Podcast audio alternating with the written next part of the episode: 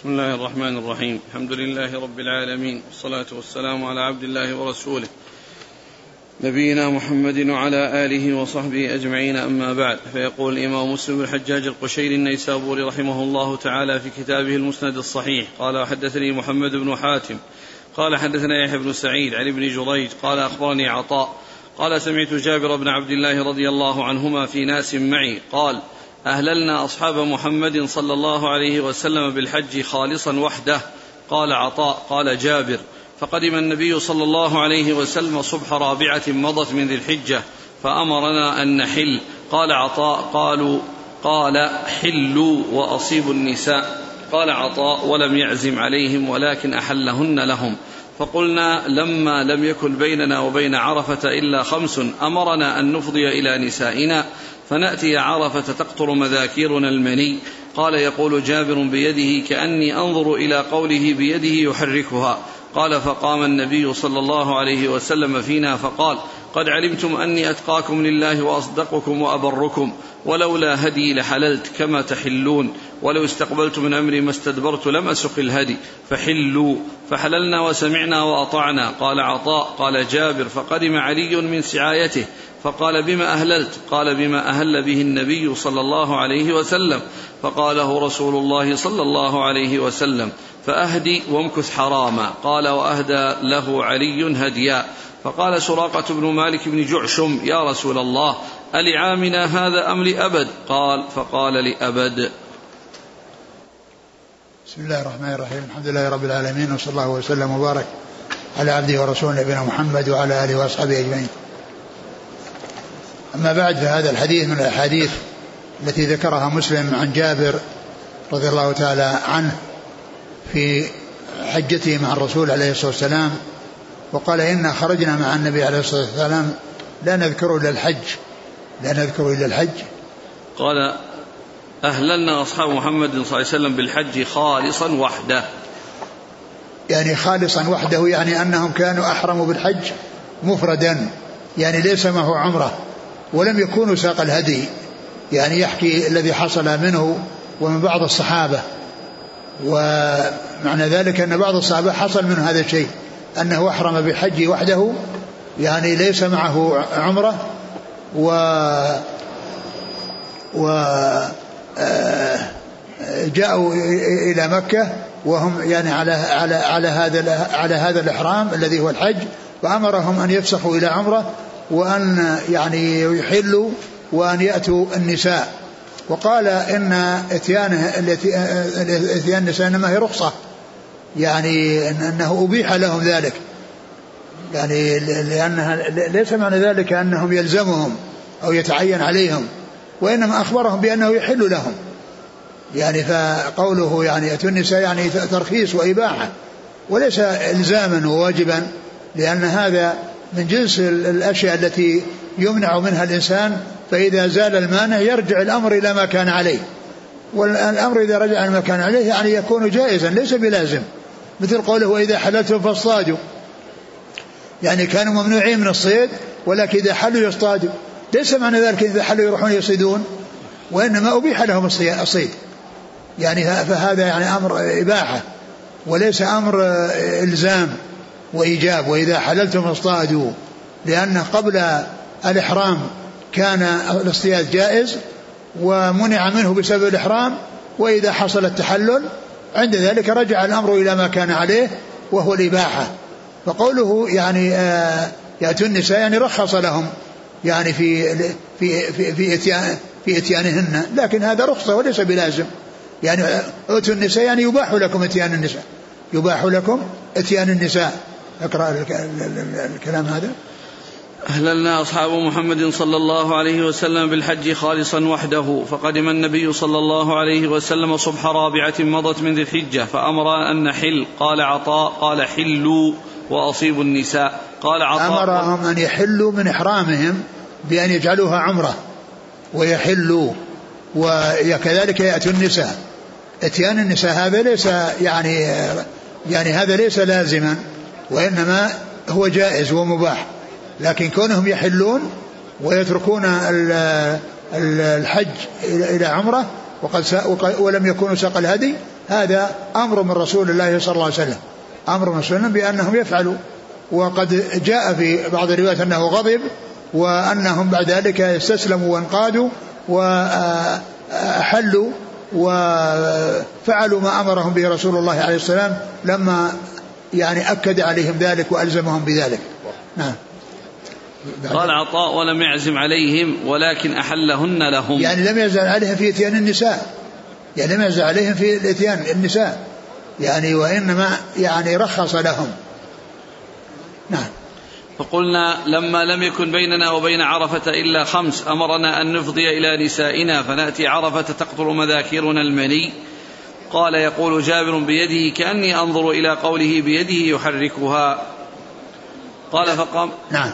قال فقام النبي صلى الله عليه وسلم فينا فقال قد علمتم أني أتقاكم لله وأصدقكم وأبركم ولولا هدي لحللت كما تحلون ولو استقبلت من أمري ما استدبرت لم أسق الهدي فحلوا.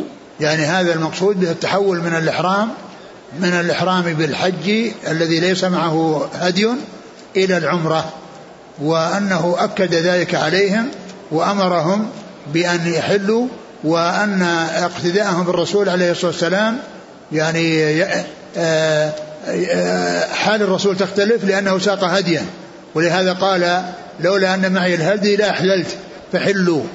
فعند ذلك حلوا وسمعوا وأطاعوا للرسول عليه الصلاة والسلام.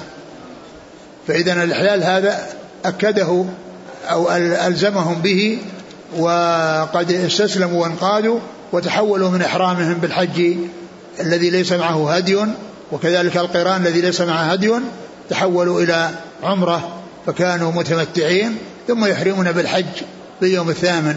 نعم. فحللنا وسمعنا وأطعنا. قال عطاء قال جابر فقدم علي من سعايته فقال بما أهللت؟ قال بما أهل به النبي صلى الله عليه وسلم. قدم علي من سعايته فقال بما أهللت؟ قال بما أهل به النبي صلى الله عليه وسلم. لأنه أخبر بالذي الصيغة التي قالها. ما قال أهللت بما أهللت به. يعني يخبره بأن حصل أنه يعني أحرم إحرامك كإحرامه بل قال قال أهللت بما أهل به رسول الله. يعني هذا الذي حصل عند الإحرام. أنه قال أهللت بما أحل به رسول أهل, أهل به رسول الله عليه الصلاة والسلام. فيعني أتى بهذه الصيغة يعني حكاية للواقع الذي قد حصل. ولم يقال ولم يقل أهللت بما أهللت به وإنما حكى الواقع الذي حصل منه عند الإحرام وأنه أهل بما أهل به الرسول عليه الصلاة والسلام. وهذا يدل على أن الإنسان يمكن أن يعني يهل بالحج يهل بالإحرام يعني ويكون معلق. على وفق ما أراده فلان أو على وفق إحرام فلان. يعني أن ذلك سائغ. ثم بعد ذلك يصير يعني كما صار يعني فلان الذي علق الإحرام بإحرامه وأنه يحرم بالشيء النسك الذي أحرم به. نعم. فقال الرسول أهلت بما أهل به رسول الله؟ نعم. فقال, نعم فقال له رسول الله صلى الله عليه وسلم فأهدي وامكث حراما. قال فأهدي وامكث حراما لأن الرسول أحرم بال بال بال يعني بالقرآن وهو وقد ساق الهدي. ومعنى ذلك أنه يبقى على إحرامه إلى يوم العيد.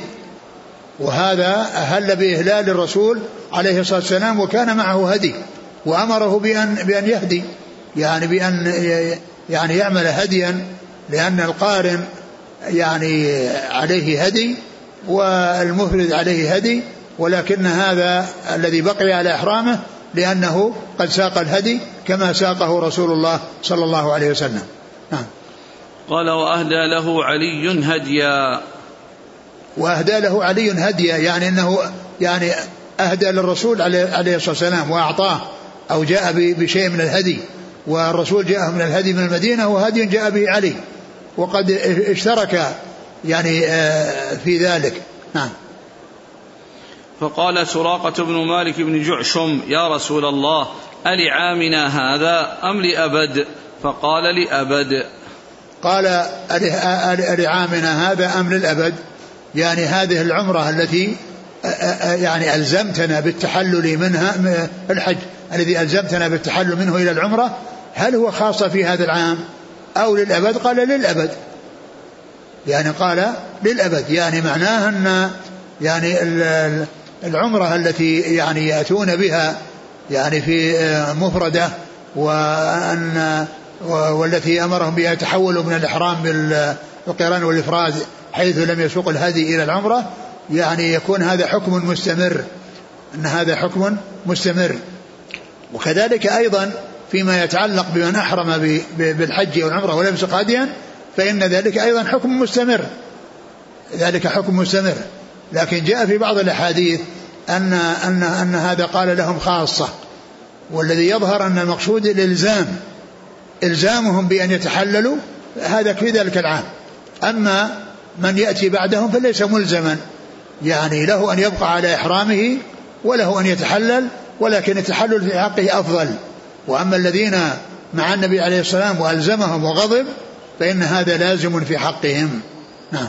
وقد فعلوا ما أراده منهم رسول الله صلى الله عليه وسلم. نعم. قال حدثني محمد بن حاتم عن يحيى بن سعيد.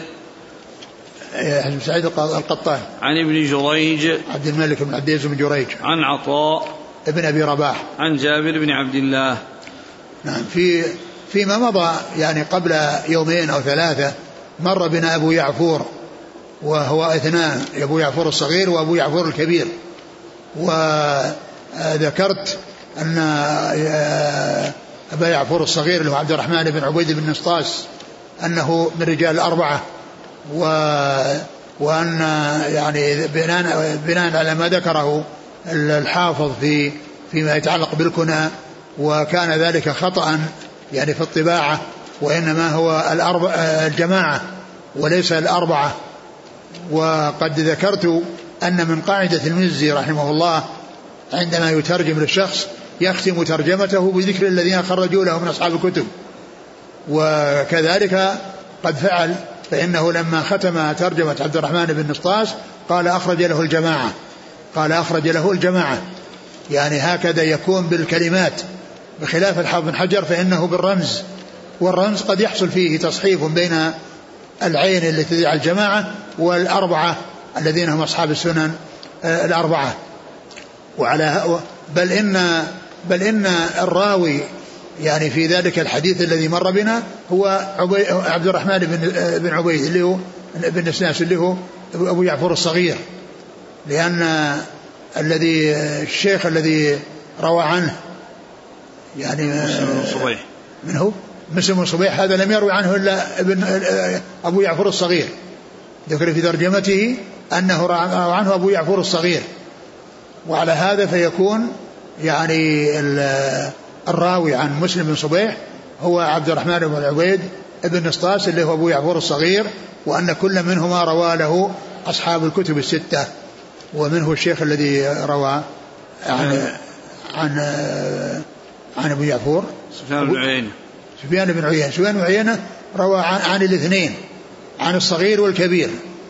لكن آه، مسلم بن صبيح روى عنه الصغير فإذا يكون أبو يعفور اللي جاء في الإسناد هو عبد الرحمن بن عبيد بن صاص أبو يعفور الصغير.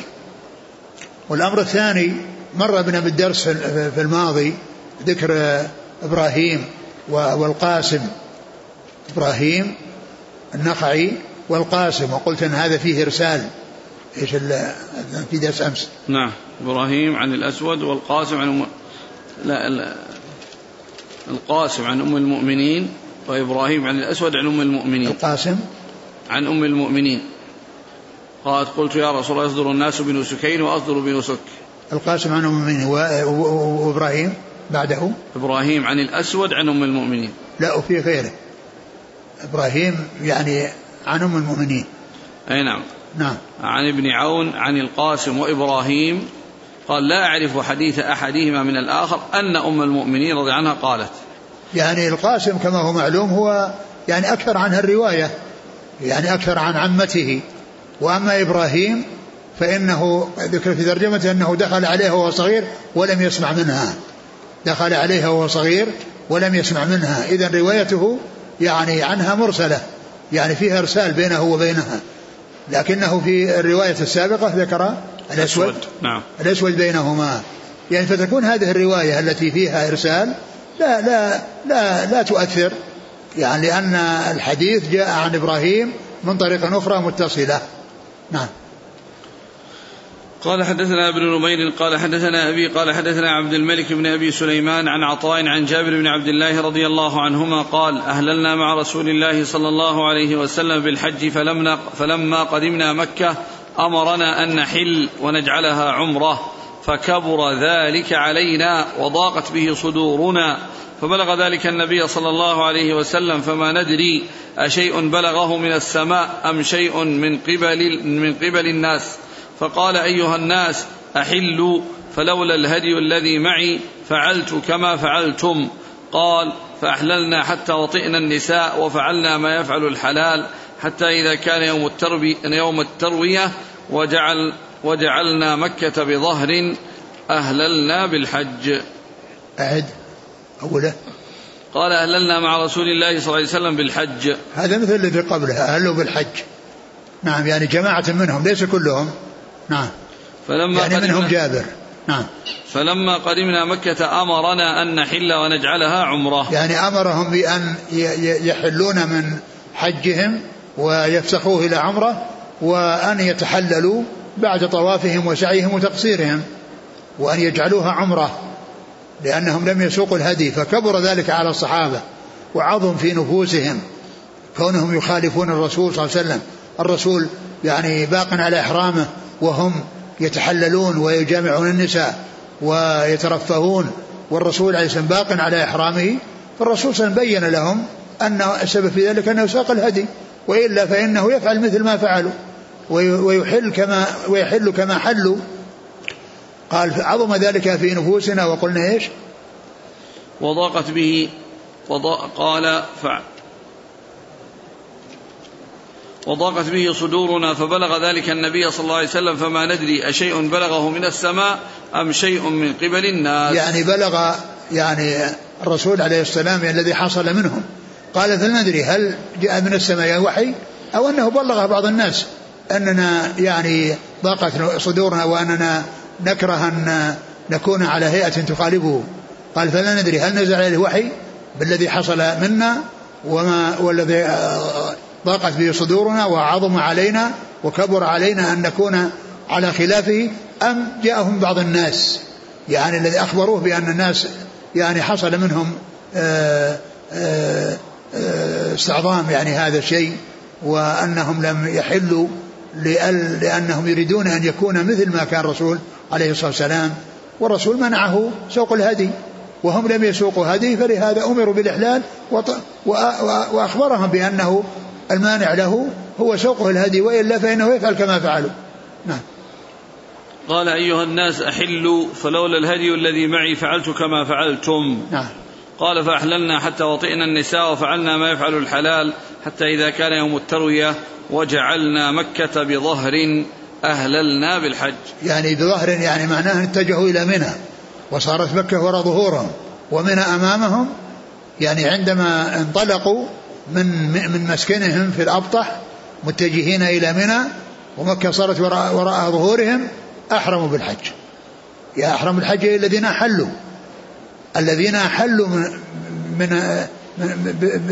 من الذين أتوا بالعمرة يعني والذين أحلوا يعني فسخوا الإحرام بالحج إلى عمرة أحرموا بالحج يوم ثمانية وحيث آه، اتجهوا منها إلى منى وكانت مكة في ظهورهم عند ذلك أحرموا.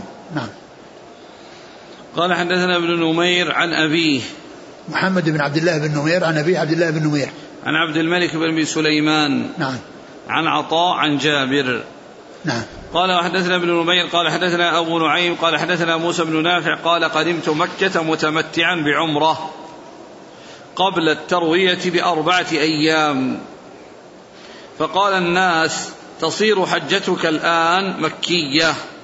فدخلت على عطاء بن أبي رباح فاستفتيته. فقال عطاء حدثني جابر بن عبد الله الأنصاري رضي الله عنهما أنه حج مع رسول الله صلى الله عليه وسلم عام ساق الهدي معه وقد أهلوا بالحج مفردا. فقال رسول الله صلى الله عليه وسلم أحلوا من إحرامكم فطوفوا بالبيت وبين الصفا والمروة وقصروا وأقيموا حلالا. حتى إذا كان يوم التروية فأهلوا بالحج واجعلوا التي قدمتم بها متعة. قالوا كيف نجعلها متعة؟ وقد سمينا الحج. فقال افعلوا ما آمركم به فإني لولا أني سقت الهدي لفعلت مثل الذي أمرتكم به ولكن لا يحل مني حرام حتى يبلغ الهدي محله ففعلوا أعد الأولى قدموا قال موسى بن نافع نعم. قدمت مكة متمتعا بعمرة قبل نعم. التروية بأربعة أيام نعم موسى بن نافع يعني قدم ومحرما بعمرة وقدم مكة قبل متمتع عمرة؟ قال متمتعا بعمرة قبل التروية بأربعة أيام. نعم يعني أنه جاء وأتى يعني بعمرة وكان متمتعا وحل وأنه يحرم بالحج من مكة. قالوا عمرتك مكية. يعني حجتك. حجتك مكية. يعني أنك مثل أهل مكة يحرمون يحرمون بالحج من مكة. ومعلوم يعني أن أن التمتع هذا شأنه يعني أن أتى بعمرة مستقلة ثم يأتي بالحج ويحرم به من مكة من منزله. يحرم به من منزله. قالوا أن عمرتك مكية حجتك مكية. يعني أهل مكة يحرمون من مكة. وقد جاءت السنة بأن الوافدين المتمتعين يحرمون من مكة. فقال قال لمن؟ فدخلت على عطاء بن أبي رباح. نعم عطاء بن أبي رباح. قال فاستفتيته نعم. فقال فقال عطاء حدثني جابر بن عبد الله أنه حج مع الرسول صلى الله عليه وسلم عام ساق الهدي معه. يعني عام ساق النبي صلى الله عليه وسلم الهدي معه. يعني جابر ما ساق هدي ولكن عام ساق عام ساق النبي صلى الله عليه وسلم الهدي معه. نعم. وقد أهلوا بالحج مفردا. وقد أهلوا بالحج مفردا الذي هو جابر ومن معه. نعم. فقال صلى الله عليه وسلم أحلوا من إحرامكم فطوفوا بالبيت وبين الصفا والمروة وقصروا وأقيموا حلالا. نعم أمرهم بأن يطوفوا البيت ويسعوا ويقصروا وهنا أرشدهم إلى التقصير ولم يرشدهم إلى الحلق وذلك أن الحج قريب ما بقي إلا أربعة أيام. فلو حلق ما يبقى شعر يحلق يوم العيد.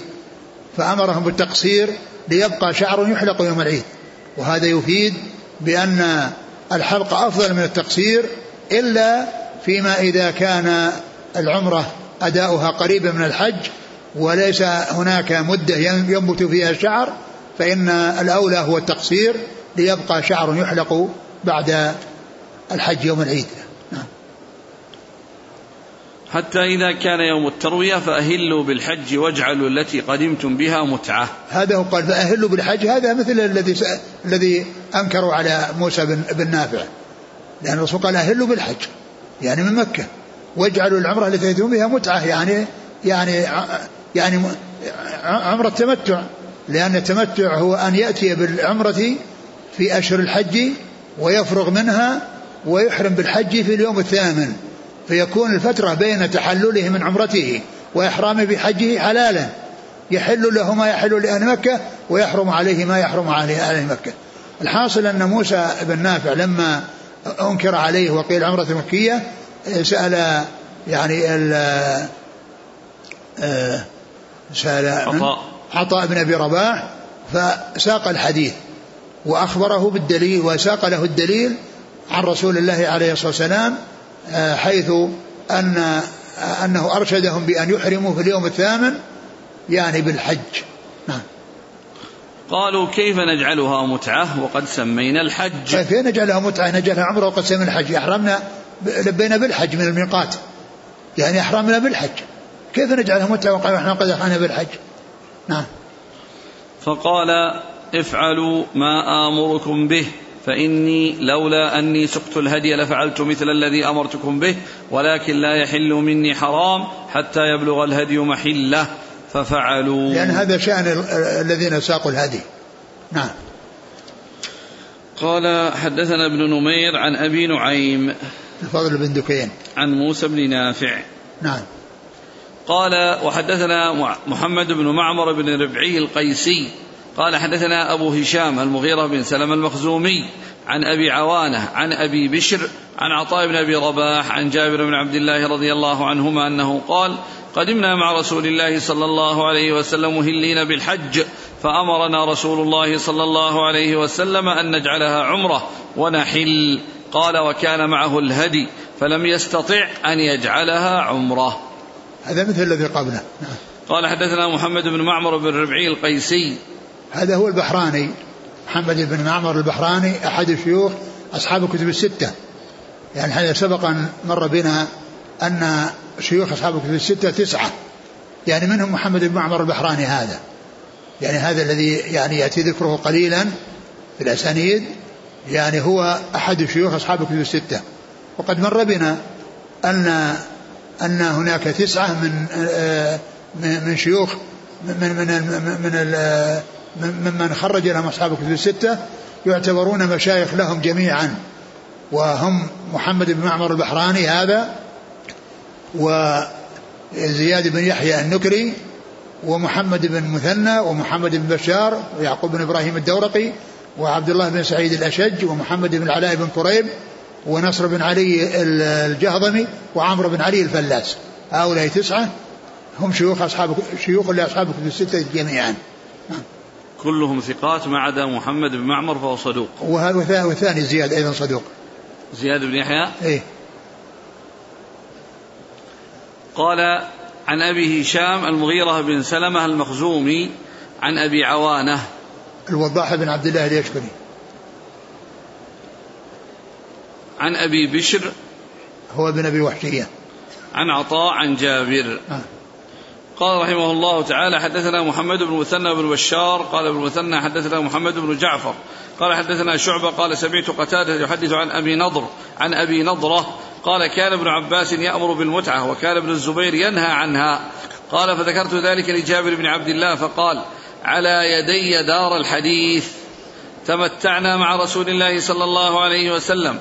فلما قام عمر قال إن الله كان يحل لرسوله ما شاء بما شاء. وإن القرآن قد نزل منازله فأتموا الحج والعمرة لله كما أمركم الله وأبت نكاح هذه النساء فلن أوتي برجل نكح امرأة إلى أجل إلا رجمته بالحجارة. ثم ذكر حديث عن قال كان ابن عباس يأمر كان بالمتعة. كان ابن عباس يأمر بالمتعة وابن الزبير ينهى عنها. قال جابر قال فذكرت ذلك لجابر أبو نضرة يقول فذكرت ذلك لجابر بن عبد الله فقال على يدي دار الحديث. على يدي دار الحديث يعني أن عنده الجواب يعني في هذا وأن يعني أن, عمر رضي الله عنه إنما يعني قال يعني ومستحسنا يعني أن أن العمرة يعني ينبغي أن يأتي الناس بها مستقلة يعني حتى يتردد الناس على البيت ما يأتون بنسكين في سفر واحد ويقول خلاص أنا مرة واحدة تكفي.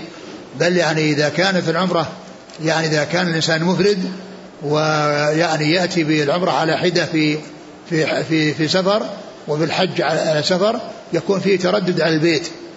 يكون تردد على البيت. عمر رضي الله عنه رأى يعني هذا وكذلك أبو بكر وعثمان. كلهم رأوا هذا ذلك. لكنه ليس معنى ذلك أنه, إنه لازم وأنه لا يجوز المتعة. وإنما أرشدوا إلى ما رأوه من المناسب أن يأتوا بال بالعمرة مستقلة والحج مستقل وقال إن الله أمر بالتمام. يعني أمر بالتمام. يعني ومعنى ذلك أنه يأتي بالعمرة تامة ويأتي بالحج تام وذلك بأن يأتي كل واحد منهما على حدة نعم. قال تمتعنا مع رسول الله صلى الله عليه وسلم فلما قام عمر قال إن الله كان يحل لرسوله ما شاء بما شاء وإن القرآن قد نزل منازله فأتموا الحج والعمرة لله كما أمركم الله. يعني هذا ليس فيه يعني منع من العمرة اللي هو التمتع فإن الأنساك الثلاثة كلها جائزة وباقية. يعني كلها جائزة وباقية ومستمرة. يعني وليست منتهية ولم ينسخ منها شيء. المناسك الثلاثة كلها موجودة. قال ولكن الله إيش؟ فقال عمر. قال إن الله كان يحل رسوله ما شاء بما شاء وإن القرآن قد نزل منازله. نعم. فأتموا الحج والعمرة لله كما أمركم الله. نعم. وأبت نكاح هذه النساء. وأبت يعني معناها أن الزواج لازم يكون يعني يعني على على الدوام وأنه يعني يكون مطلق وليس بمقيد ليس له أمد ينتهي إليه. لأنه إذا كان له أمد يصير متعة متعة النساء المحرمة. المتعة المحرمة وكانت المتعة أبيحت ثم نسخ أبيحت في في خيبر ثم منع منها ثم نسخت في حج حجة الوداع وبقيت. يعني يعني على ذلك في حجة الوداع أو في فتح مكة. يعني في فتح مكة وبقيت محرمة. يعني إلى إلى يوم القيامة. ولهذا قال عمر لا أوتى برجل نكح إلى أجل إلا إلا إلا رجمته إلا رجمته. بالحجارة. بالحجارة يعني حيث يكون محصنا. نعم. قال حدثنا محمد بن مثنى وابن بشار عن محمد بن جعفر عن شعبة محمد بن مثنى وابن بشار هؤلاء من شيوخ أصحاب الكتب الستة اللي مر ذكرهم. نعم. عن محمد بن جعفر عن شعبة عن قتادة. قتادة من دعامة السدوسي البصري. عن أبي نضرة. وهو منذر بن مالك بن قطعة. عن ابن عباس عن جابر. نعم. قال وحدثنيه زهير بن حرب قال حدثنا عفان قال حدثنا همام عن قال حدثنا قتادة بهذا الإسناد وقال في الحديث فافصلوا حجكم من عمرتكم فإنه أتم لحجكم وأتم لعمرتكم. يعني هذا مثل الذي قبله يعني يفصلوا حجكم ائتوا بعمرة مستقلة وحجة مستقلة فوذلك أتم لعمرتكم وأتم لحجكم. هذا مثل الذي قبله. نعم. قال حدثنيه زهير بن حرب عن عفان ابن مسلم الصفار عن همام ابن يحيى العوذي. قال حدثنا خلف بن هشام وأبو الربيع وقتيبة جميعا عن حماد. قال خلف حدثنا حماد بن زيد عن أيوب. قال سمعت مجاهدا يحدث عن جابر بن عبد الله رضي الله عنهما قال قدمنا مع رسول الله صلى الله عليه وسلم ونحن نقول لبيك بالحج فأمرنا رسول الله صلى الله عليه وسلم أن نجعلها عمرة. وهذا مثل الذي قبله. قال حدثنا خلف بن هشام وأبو الربيع هو سليمان بن داود الزهراني. وقتيبة عن حماد بن زيد عن أيوب ابن أبي تميم السختياني. عن مجاهد ابن جابر المكي. عن جابر بن عبد الله. نعم. راجعنا التقريب. ها؟ راجعنا التقريب. ها؟ زياد بن يحيى بن حسان النكري ثقة. ثقة؟ نعم. مو بصدوق؟ لا. ها. يعني آه إذا كلهم كلهم ثقات إلا محمد بن معمر البحراني. ما في شيء وراء ثقة؟ ها؟ ثقة. بس ثقة؟ ما في وراها كلام آخر؟ لا. توفى ولا ها؟ مم. إيش بقى؟ يعني هل ثقة وحدها ولا معها كلام؟ زياد بن يحيى بن حسان أبو الخطاب الحساني النكري ثقة من العاشرة نعم. مات سنة أربع وخمسين. نعم. إذن كلهم التسعة كلهم ثقات إلا إلا محمد بن معمر البحراني فإنه صدوق. وهذا رواه يعني ما رواه رواه الجماعة. رواه كلهم رواه الجماعة بل هو شيوخ الجماعة. بل هم شيوخ الجماعة. نعم. قال رحمه الله تعالى حدثنا أبو بكر بن أبي شيبة وإسحاق بن إبراهيم جميعا عن حاتم. قال أبو بكر حدثنا حاتم بن إسماعيل المدني عن جعفر بن محمد عن أبيه قال دخلنا على جابر بن عبد الله رضي الله عنهما فسأل عن القوم حتى انتهى إلي. فقلت أنا محمد بن علي بن حسين. فهو بيده إلى رأسي فنزع زري الأعلى ثم نزع زري الأسفل. ثم وضع كفه بين ثديي وأنا يومئذ غلام شاب فقال مرحبا بك يا ابن أخي سل عما شئت. فسألته وهو أعمى وحضر وقت الصلاة فقام إلى نساجة ملتحفا بها كلما وضع على منكبه رجع طرفاها إليه من صغرها ورداؤه إلى جنبه على المسجب فصلى بنا فقلت أخبرني عن حجة رسول الله صلى الله عليه وسلم. فقال بيده فعقد تسعة فقال إن رسول الله صلى الله عليه وسلم مكث تسع سنين لم يحج. هذا حديث جابر الطويل الذي رواه مسلم في صحيحه وهو من أطول الأحاديث وهو أطول حديثا فيما يتعلق بالحج وقد ساقه مسلم بتمامه وهو من رواية جعفر بن محمد عن أبيه وجعفر هو من رجال مسلم والبخاري لم يخرج له إلا في الأدب المفرد. لم يخرج له في, في, في الصحيح. و ومسلم ساق الحديث يعني عن من طريقه أي من طريق جعفر بن محمد عن أبيه محمد بن, بن علي بن الحسين. وقال إنه جاء مع جماعة إلى جابر بن عبد الله الأنصاري رضي الله عنهما وكان وكان قد عمي فجاءوا ودخلوا عليه فسألهم عنهم فكل واحد عرف بنفسه. وهذا يدل على أن الإنسان إذا جاءه أناس يعني إن كان مبصرا يعني يراهم ويعرفهم ما يحتاج إلى أن يسألهم. وإن كان لا يعرفهم أو كان أعمى يعني لا يراهم فإنه يسألهم يعني عن يعني من, من هم هؤلاء حتى حتى يعرفوا وينزلوا منازلهم. حتى يعرفوا وينزلوا منازلهم. ولهذا لما ذكرهم وكل واحد عرف بنفسه وكان منهم يعني آه، محمد بن علي بن حسين وهو من أهل البيت ويعني آه، يعني خصه وميزه على غيره بأن يعني جعل الحديث معه يعني وجعله هو الذي يسأل ويتكلم ويعني وضع يده على رأسه فنزلها وفتح زريه وكان له إزراران فأدخل يده وجعلها بين ثدييه. وقال اسأل يا ابن أخي.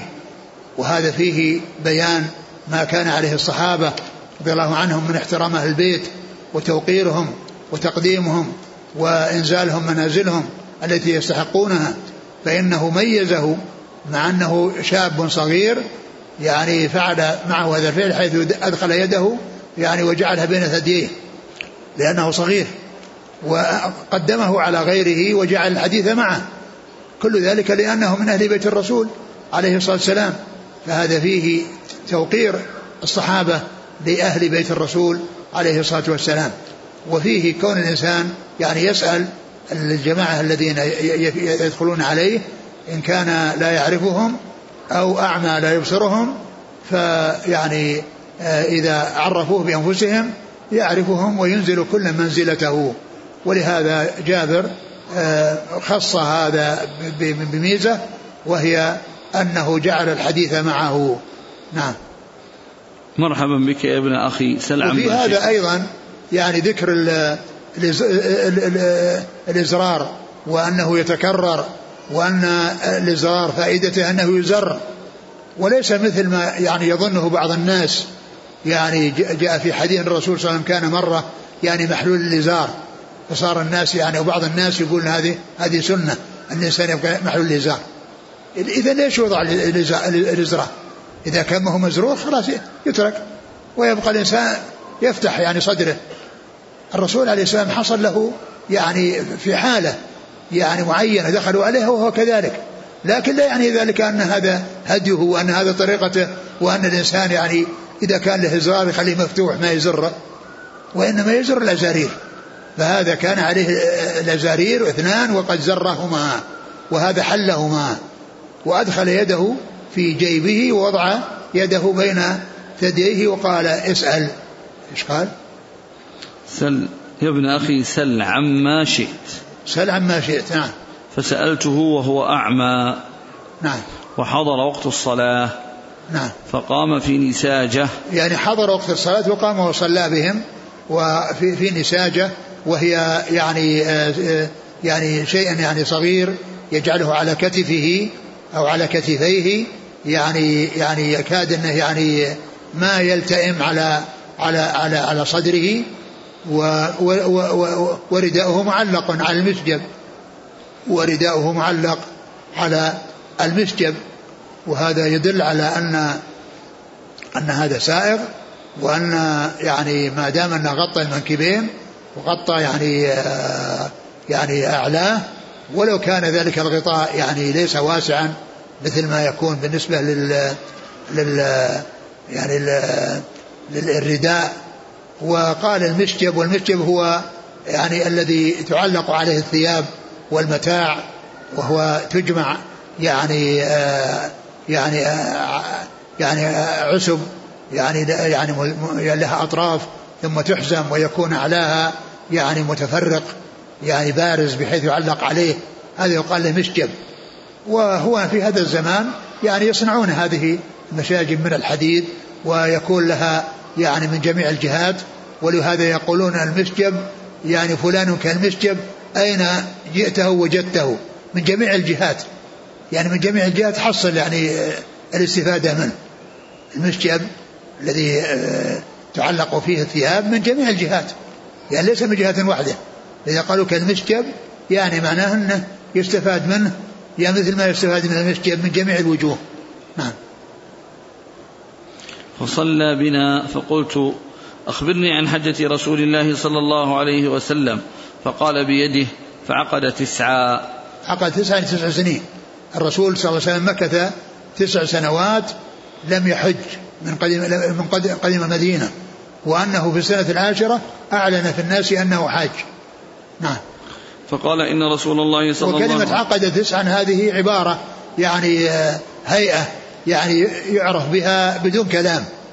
يعني يعني آه، يتخذونها يعني بالإشارة. يعني ويعرف ويعرف المقابل المقصود. و وقد ذكرها جماعة من العلماء وممن ذكرها الصنعاني في كتابه سبل السلام عند حديث عقد ثلاثا وخمسين في يعني في التشهد يعني كونه يعني يعقد يعني في التشهد قال عقد ثلاثا وخمسين. يعني ف ثم بينه بين في شرحه ألفاظ العقود يعني واحد وش يصير واثنين وثلاثة وعشرة وعشرين وهكذا إلى الألف. نعم. فعقد تسعا فقال إن الرسول صلى الله عليه وسلم مكث في تسع سنين تسع سنين لم يحج ثم أذن في الناس في العاشرة. يعني معناه أنه جمع بين اللفظ والمعنى. يعني بين الإشارة والمع واللفظ. لأنه عقد بيده وقال تسع سنين. يعني يشير يعني يشير بيده ويتكلم بلسانه. فجمع بين الإشارة باليد إلى العدد وإلى النطق بالعدد. ثم أذن في الناس في العاشرة أن رسول الله صلى الله عليه وسلم حاج. فقد يعني أخبر الناس وأعلن في الناس أنه حاج. حتى توافد الناس إلى المدينة وتقاطروا إليها ليصحبوا رسول الله صلى الله عليه وسلم من أول حجه إلى نهايته ويعرفوا كل ما يحصل منه عليه الصلاة والسلام. ولهذا خرج من المدينة ونزل بذي الحليفة بعدما صلى الظهر في المدينة أربعا ذهب إلى الحليفة وصلى بها العصر ثنتين حتى صلى الظهر من الغد. وإنما فعل ذلك ليس سنة أن الناس يجلسون في ذي الحليفة ليلة ويبيتون بها كما فعل الرسول عليه الصلاة والسلام. هذا ليس سنة وإنما فعله ليتجمع عليه الناس. يعني يعطي فرصة للناس أنهم يتجمعون. يعني لو كان أنها رأسا ذهب وأحرم ما ما حد ما ما استفاد منه الكثير. لكنه أعلن بأنه حاج والناس جاءوا المدينة وهو ذهب لذي الحليفة وجلس فيها يوم وليلة. والناس يتجمعون ويتوافدون حتى يشاهدوا أفعاله عليه الصلاة والسلام من أولها يعني من إحرامه إلى نهايته. نعم. فقدم المدينة بشر كثير كلهم يلتمس أن يأتم برسول الله صلى الله عليه وسلم ويعمل مثل عمله. فخرجنا معه حتى أتينا ذا الحليفة فولدت أسماء بنت عميس محمد بن أبي بكر. فأرسلت إلى رسول الله صلى الله عليه وسلم كيف أصنع؟ قال اغتسلي واستذفري بثوب وأحرمي فصلى رسول الله صلى الله عليه وسلم في المسجد. ثم ركب القصوى حتى إذا استوت به ناقته على البيداء. يعني خرجوا خرجوا مع الرسول عليه السلام إلى ذي الحليفة وجلسوا فيها وولدت أسماء بنت عميس محمد بن أبي بكر وسأل أبو بكر رسول الله عليه الصلاة والسلام فقال إنها تستسر بثوب وأنها يعني تغتسل يعني للحج وللإحرام بالحج وتتنظف وتستثر بثوب يعني على مكان الدم ويعني تدخل في الحج وتحرم بالحج وهذا يدل على أن الحج يعني يحصل من من, من يكون طاهرا وغير طاهر من هو على وضوء ومن ليس على وضوء. ليس بلازم في الحج أن ما يحرم الإنسان له على وضوء أو قد اغتسل لأنه يمكن أن يحرم وهو على غير وضوء. لأن الرسول عليه الصلاة والسلام أمر هذه المرأة النفساء أن تحرم وهي في نفاسها. فدل على أن الإحرام يعني لا يشترط له الطهارة. نعم. وإنما تستحب. نعم. فصلى رسول الله صلى الله عليه وسلم في المسجد ثم ركب القصواء حتى إذا استوت به ناقته على البيداء نظرت إلى مد بصري بين يديه من راكب وماش وعن يمينه مثل ذلك وعن يساره مثل ذلك ومن خلفه مثل ذلك. ورسول الله صلى الله عليه وسلم بين أظهرنا وعليه ينزل القرآن وهو يعرف تأويله وما عمل به من شيء عملنا به. ثم ذكر أنهم أن الرسول صلى يعني في المسجد وأنه يعني يعني ذهب يعني حتى جاء في البيداء ورأى جابر مد البصر من أمام ويمين وشمال ومن خلف يعني كثرة الناس. الذين مع الرسول عليه, عليه, عليه, عليه الصلاة والسلام. وليس فيه ذكر هنا يعني الإحرام والتلبية ومتى, ومتى أحرم. وقد جاء في الأحاديث أنه من حين انبعثت به ناقته واستوت عند المسجد. يعني وهذا هو المكان الذي الحالة التي يكون عندها الإحرام. يعني معناه لا يكون الإنسان يحرمه في الأرض.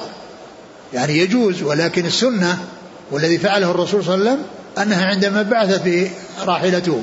وكذلك من يكون في السيارة إذا ركب السيارة يعني وتحركت يعني ينوي ينوي ينوي ويلبي. والرسول صلى الله عليه وسلم أحرم بالحج والعمرة. وقد جاء في الحديث عن النبي صلى الله عليه وسلم أنه قال أتاني الليلة آت فقال صلي في هذا الوادي المبارك وقل عمرة في حجة. وقل عمرة في حجة. وهو عليه الصلاة والسلام جمع بين الحج والعمرة.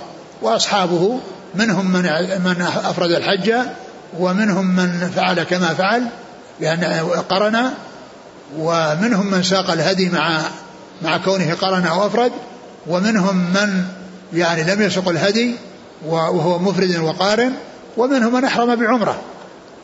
والذين أحرموا بالحج والعمر بالحج قرانا أو إفرادا لما وصلوا مكة أرشدهم إلى أن يتحولوا من إحرامهم بالحج قرانا وإفرادا إلى عمرة وأن يكونوا وأن يكونوا متمتعين.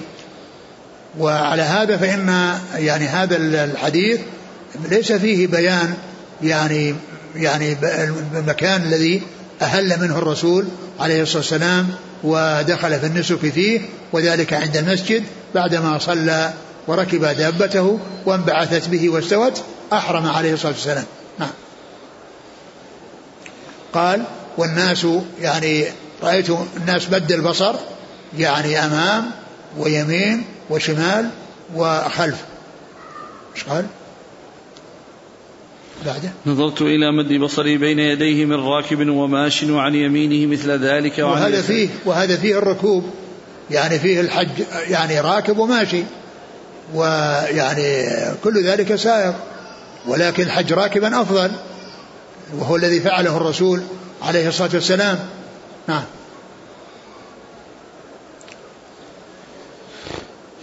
ورسول الله صلى الله عليه وسلم بين أظهرنا وعليه ينزل القرآن وهو يعرف تأويله وما عمل به من شيء عملنا به. يعني ينظرون إليه وينظرون إلى حركاته وسكناته ويعملون كما يعمل.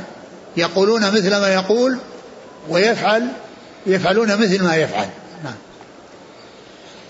فأهل بالتوحيد لبيك اللهم لبيك لبيك لا شريك لك لبيك إن الحمد والنعمة لك والملك لا شريك لك. يعني هذه التلبية والتي أهل بها الرسول وهو في البيداء لكن هذه غير ال غير ال الدخول في الإحرام لأن لأنه جاء عنه أنه يعني ذكر الحج والعمرة وغيره ذكر الحج. وغيره ومنهم من ذكر العمرة وخيرهم بين الأنساك الثلاثة. لكن هذا الذي أهل به بالبيداء ليس هو الدخول في الإحرام. الدخول في الإحرام في الوادي عند المسجد. ولكن هذا إهلال بالتلبية التي هي تلبية الرسول عليه الصلاة والسلام التي هي غير الإحرام. وهي لبيك اللهم لبيك لبيك لا شريك لك لبيك إن الحمد والنعمة لك والملك لا شريك لك. هذه تلبية الرسول عليه السلام الذي كان يلبي بها ولا يزيد عليها ولا يزيد عليها لكنه جاء في بعض حديث صحيح عن النبي عليه الصلاة والسلام أنه كان يقول لبيك إله الحق يعني بالإضافة إلى هذه التلبية. وأما الصحابة رضي الله عنهم فإنهم كانوا يزيدون يعني عليها والرسول صلى الله عليه وسلم لا يزيد على هذه التلبية. ولهذا فإن الاقتصار عليها أولى الاقتصار على تلبية الرسول عليه الصلاة والسلام أولى. وإن أتى الإنسان بما جاء عن بعض الصحابة الذي كان بين يديه وكانوا يقولونه بحضرته وأقرهم عليه لكنه لم يأتي به وإنما اقتصر على تلبيته عليه الصلاة والسلام فيكون الاقتصار عليها هو الأولى. وإن أتى بما جاء عن الصحابة جاز. نعم. قال لبيك اللهم لبيك لبيك لا شريك لك وقد مر بنا يعني الكلام على التلبية في باب التلبية. نعم. وأهل الناس بهذا الذي يهلون به فلم يرد رسول الله صلى الله عليه وسلم عليهم شيئا منه. يعني هلوا بالذين يهلون به؟ الإضافات التي يضيفونها. لبيك وسعديك لبيك والخير بيديك والرغباء إليك والعمل. نعم. ولزم رسول الله صلى الله عليه وسلم تلبيته. نعم لزم تلبيته ما زاد عليها. ولكنه ما أنكر ما أنكر على الذين كانوا يلبون بزيادة عليها. فدل على جواز ما يحصل من الزيادة أو ما جاء من الزيادة لكن الالتزام بما التزمه رسول الله عليه الصلاة والسلام وهو تلبيته هو الأولى. قال جابر رضي الله عنه لسنا ننوي إلا الحج لسنا نعرف العمرة. لسنا ننوي إلا الحج لسنا نعرف العمرة لأنهم يعني خرجوا للحج. العمرة يعني كانوا يذهبون إليها يعني في يعني في غير أشهر الحج يذهبون إليها ويأتون بها. وقد ذهب الرسول صلى الله عليه وسلم في عمرة الحديبية ولم تتم يعني له دخول مكة ولكنه تعتبر عمرة من عمره وكذلك عمرة القضاء التي كانت التي كانت بعدها وعمرة الجعرانة التي كانت في السنة الثامنة بعد مجيئه من الطائف. فكان الاعتمار حصل من رسول الله عليه الصلاة والسلام لكنهم يعني هم يعني خرجوا يريدون الحج. يعني يريدون الحج. نعم. حتى إذا أتينا البيت معه استلم الركن فرمل ثلاثا ومشى أربعا. حتى وصلوا إلى مكة وجاء البيت فاستلم الركن وطاف بالبيت سبعة أشواط مشى في الثلاثة رمل في الثلاثة الأشواط الأول ومشى في الأشواط الأخيرة. سبعة أشواط ثلاثة فيها رمل رمل اللي هو الأول الأولى والأربعة الأخيرة مشيا. نعم. ثم نفذ إلى مقام إبراهيم عليه السلام فقرأ واتخذوا من مقام إبراهيم مصلى فجعل المقام بينه وبين البيت. ثم نفذ أي ذهب إلى مقام إبراهيم ليصلي ركعتي الطواف. وجعل المقام بينه وبين البيت. وقال واتخذوا من مقام إبراهيم مصلى. وهذا المقام المقصود به المقام المعين. المقام المعين الذي هو الحجر الذي كان يقف عليه إبراهيم وإسماعيل وهما يبنيان البيت. فإن الصلاة تشرع خلفه. لكنه جاء ذكر المقام بمعنى أعم وهو قوله, صل... قوله سبحانه وتعالى آه فيه آيات آه، بينات. أول بيت وضع للناس الذي الذي بكى مباركا فيه في آيات بينات مقام إبراهيم. مقام إبراهيم يعني مقامات إبراهيم. يعني يدخل فيها الطواف ويدخل فيها الوقوف بعرفة ومزدلفة ومنى. كل هذه قالها مقامات. قام فيها الرسول في حجته. فإذا المقام يعني يطلق أحيانا يعني يطلق في بعض الأحاديث ويراد به خصوص الحجر الذي الذي آه، وقف عليه إبراهيم وإسماعيل وهما يبنين البيت. وهو الذي جاء في الحديث الذي معنا. قال واتخذوا مقام إبراهيم مصلى. وأما في قوله آية فيها آيات بينات مقام إبراهيم فالمقصود به مقامات إبراهيم. لأنه لفظ مفرد أضيف إلى معرفة فيفيد الجمع. لأن الاسم المفرد إذا أضيف إلى معرفة يفيد الجمع. مثل وإن تعدوا نعمة الله. أي نعم الله؟ نعم الله. نعم.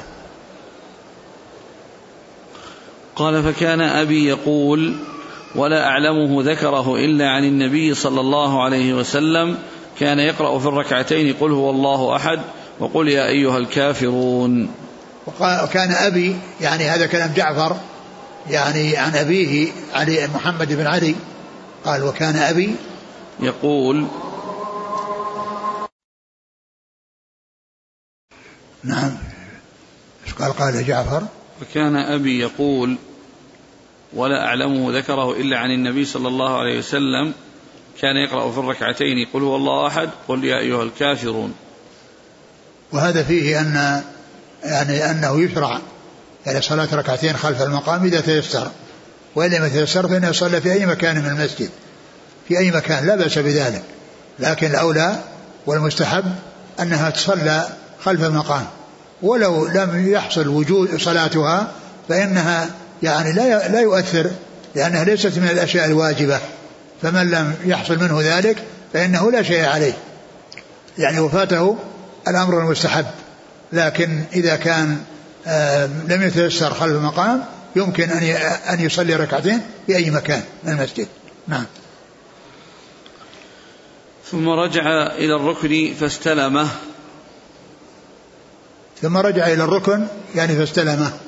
يعني استلمه يعني يعني بعدما بعدما طاف وصلى ركعتين خلف المقام ذهب إلى الركن واستلمه يعني مسحه بيده. وهذا يعني يدل على أن أن, أن ذلك سائر لكنه ليس بلازم. يعني لو لم يفعل الإنسان لا شيء عليه. نعم. ثم لا سيما مع وجود الزحام وكثرة الزحام. نعم. ثم خرج من الباب إلى الصفا فلما دنا من الصفا قرأ إن الصفا والمروة من شعائر الله أبدأ بما بدأ الله به فبدأ بالصفا. ثم ذهب إلى الصفا ويعني عندما دنا من الصفا قرأ إن الصفا والمروة من شعائر الله نبدأ بما بدأ الله به. يعني معناها قرأ هذه الآية ليبين أن البدء بالصفا لأن الله بدأ به في الذكر. فنحن نبدأ بالفعل. قال إن الصفا والمروة. فما بدأ الله بذكرا نحن نبدأ به فعلا وسعيا. يعني فلا يبدأ بالمروة وإنما يبدأ بالصفا لأن الله قدمه على المروة لما ذكره. فإذا الرسول صلى الله عليه وسلم تلا الآية من أجل أن يبين أن الصفا متقدم فيها وأنهم وأنه يبدأ بما بدأ الله به. وقد جاء أبدأ ونبدأ وإبدأوا. نعم ولهذا سنة. الإنسان يقول هذا الكلام عندما يقبل على الصفا فيقول أن الصفا أن الصفا والمروة من شعائر الله نبدأ بما بدأ الله به أو أبدأ بما بدأ الله به. يعني ما بدأ الله به ذكرا نبدأ به فعلا. قال فرقي عليه حتى رأى البيت فاستقبل القبلة فوحد الله وكبره وقال لا إله إلا الله وحده لا شريك له. له الملك وله الحمد وهو على كل شيء قدير. لا إله إلا الله وحده. أنجز وعده ونصر عبده وهزم الأحزاب وحده ثم دعا بين ذلك. ثم إن الرسول عليه السلام صعد على الصفا واستقبل القبلة ودعا وكبر الله وهلله. يعني يقول يعني وكبره. يعني وحد الله وكبره. ويقول لا إله إلا الله والله أكبر. لأن التوحيد لا إله إلا الله والتكبير الله أكبر. ثم أتى بهذا الذكر الذي هو لا إله إلا الله وحده لا شريك له. له له الملك والحمد وهو على كل شيء قدير. لا إله إلا الله وحده صدق وعده ونصر عبده وهزم الأحزاب وحده. ويدعو بين ذلك. يكرر ذلك ثلاث مرات. يكرر ذلك يعني ثلاث مرات. ويكون بذلك مستقبل القبلة وقد جاء ما يدل على رفع اليدين وهو الإجماع لأنه ليس هناك سنة عن رسول الله صلى الله عليه وسلم في رفع اليدين على الصفا والمروة وإنما جاء الإجماع كما حكاه الطحاوي عن يعني عن, عن أهل العلم وأنها ترفع الأيدي يعني في ستة مواطن يعني في عرفة ومزدلفة وعند الصفا والمروة وعند الجمرة الأولى والثانية. عند الجمرة الأولى والثانية ترفع الأيدي. وقد حكى الإجماع على ذلك الذي هو الطحاوي. ولكن الوقوف بعرفة وعند الجمرة الأولى والثانية جاءت السنة بذلك عن رسول الله عليه الصلاة والسلام. وأما فيما يتعلق بمزدلفة وما يتعلق بالصفا والمروة يعني لا نعلم شيء يدل على رفع اليدين إلا الإجماع الذي حكاه الطحاوي وهو سنة لأن ما حصل فيه الإجماع يعمل به ومعلوم أن الأدلة المتفق عليها والمجمع عليها ثلاثة الكتاب والسنة والإجماع. هذه أدلة ثلاثة أجمع عليها. نعم. ثم دعا بين ذلك قال مثل هذا ثلاث مرات. و و والصعود على الصفا يعني ليس بواجب وإنما الواجب هو است يعني شغل المكان الذي بين بين الصفا والمروة. يعني والصعود مستحب وليس بواجب. يعني من هذا النزول إذا جاء عند أسفل النزول يعني يبدأ السعي منه الذي لا بد منه. وإن وإن صعد على على على على الصفا أو على بعضه فإن ذلك مستحب وليس بواجب. قال ثم نزل إلى المروة حتى إذا انصبت قدماه في بطن الوادي سعى حتى إذا صعدتا مشى حتى أتى المروة ففعل على المروة كما فعل على ثم إن البدء كما هو معلوم بالصفا والختام بالمروة كل شوط يبدأ يعني بالصفا والمروة أو من المروة إلى الصفا فيبدأ بالصفا ويختم بالمروة لأن من من من الصفا إلى المروة شوط ومن المروة إلى الصفا شوط وهكذا يكون البدء بالصفا والختام بالمروة ويستوعب ما بين الصفا والمروة في كل شوط من الأشواط السبعة. ويمشي في بعضها ويسرع في بعضها.